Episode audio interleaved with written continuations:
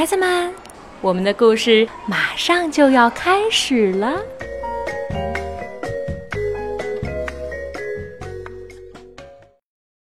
小朋友，你们好，我是甜枣阿姨。今天我为你们带来的故事名字叫《世界上最大的房子》。这个绘本故事是由美国的里欧·里奥尼撰文、画图，阿甲翻译，南海出版公司出版。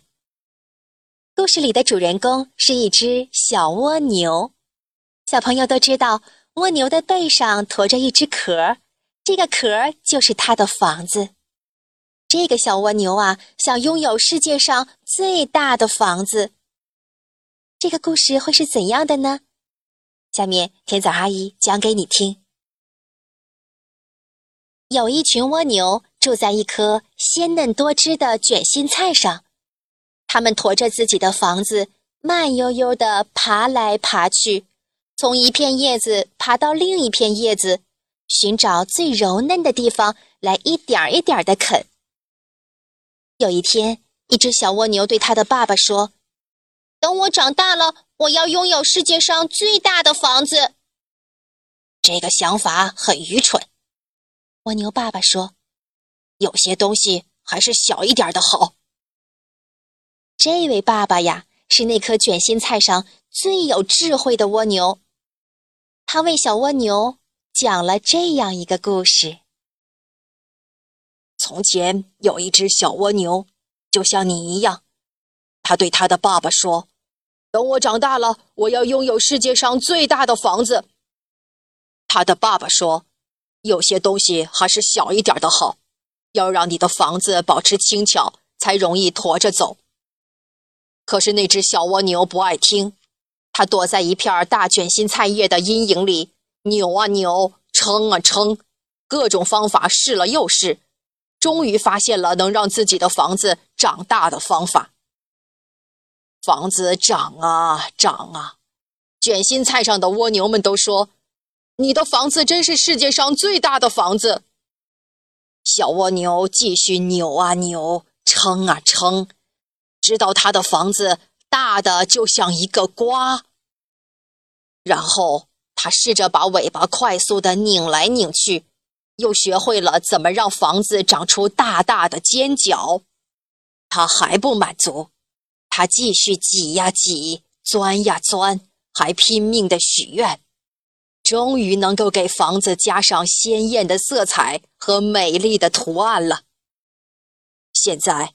他知道自己的房子是整个世界上最大的，而且是最美丽的房子了。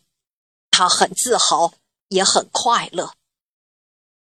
有一天，一群蝴蝶从他的房子上面飞过。一只蝴蝶说：“快看，一座大教堂。”另一只蝴蝶说：“不对，那是马戏团。”他们绝对想不到，眼前所看到的会是一个。蜗牛的房子，还有一家子青蛙，在去远处池塘的路上忽然停了下来，心中充满了敬畏。我的天哪！他们后来对亲戚们说：“你们肯定从来没见过那样的奇观，一只普普通通的小蜗牛，竟然驮着一个像生日蛋糕一样大的房子。”有一天。当蜗牛们吃光了那颗卷心菜上所有的叶子，只剩下几根疙疙瘩瘩的菜梗时，它们就要搬到另一颗卷心菜上去了。可是天哪，那只小蜗牛根本没法挪动，它的房子实在是太重了。它只好留了下来，但没有东西可吃。慢慢的，它变得越来越弱。越来越小，那房子只剩下了空壳，而那空壳子也一点一点的碎了、垮了，直到最后，什么也没有剩下。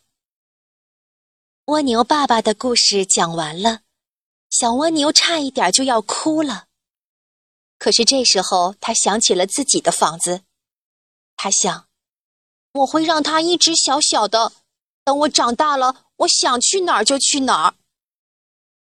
于是有一天，他轻轻松松、高高兴兴地上路去看世界了。有些叶子在微风中轻轻摇摆，有些叶子沉沉地垂向地面。在黑土地裂开的地方，水珠在晨曦中闪闪发光。那边有几个红底儿、圆点儿的蘑菇，还有些像塔一样高高耸立的花茎，顶上的小花仿佛正向人招手。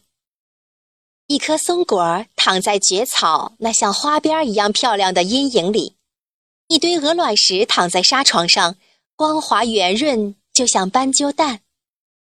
岩石披着苔藓，树木裹着树皮，柔嫩的花蕾蘸着晨露，芳香清凉。看到这一切，小蜗牛非常快乐。夏去秋至，冬去春来，小蜗牛从来也没有忘记爸爸给他讲的故事。当有人问他：“你的房子怎么会这么小呢？”他就会跟人说起这个故事。世界上最大的房子。小朋友，这个故事讲完了。蜗牛爸爸故事里说的那只蜗牛有一座好大好大的房子，但是最后呢，它走都走不动，被自己的房子拖垮了。这只小蜗牛明白了爸爸的故事：东西不是越大越漂亮就越好。简简单单，适合自己，才能轻松行走在人生的路上。好，小朋友，今天的故事就讲到这儿，感谢你的收听，再见。本节目由爱乐公益出品。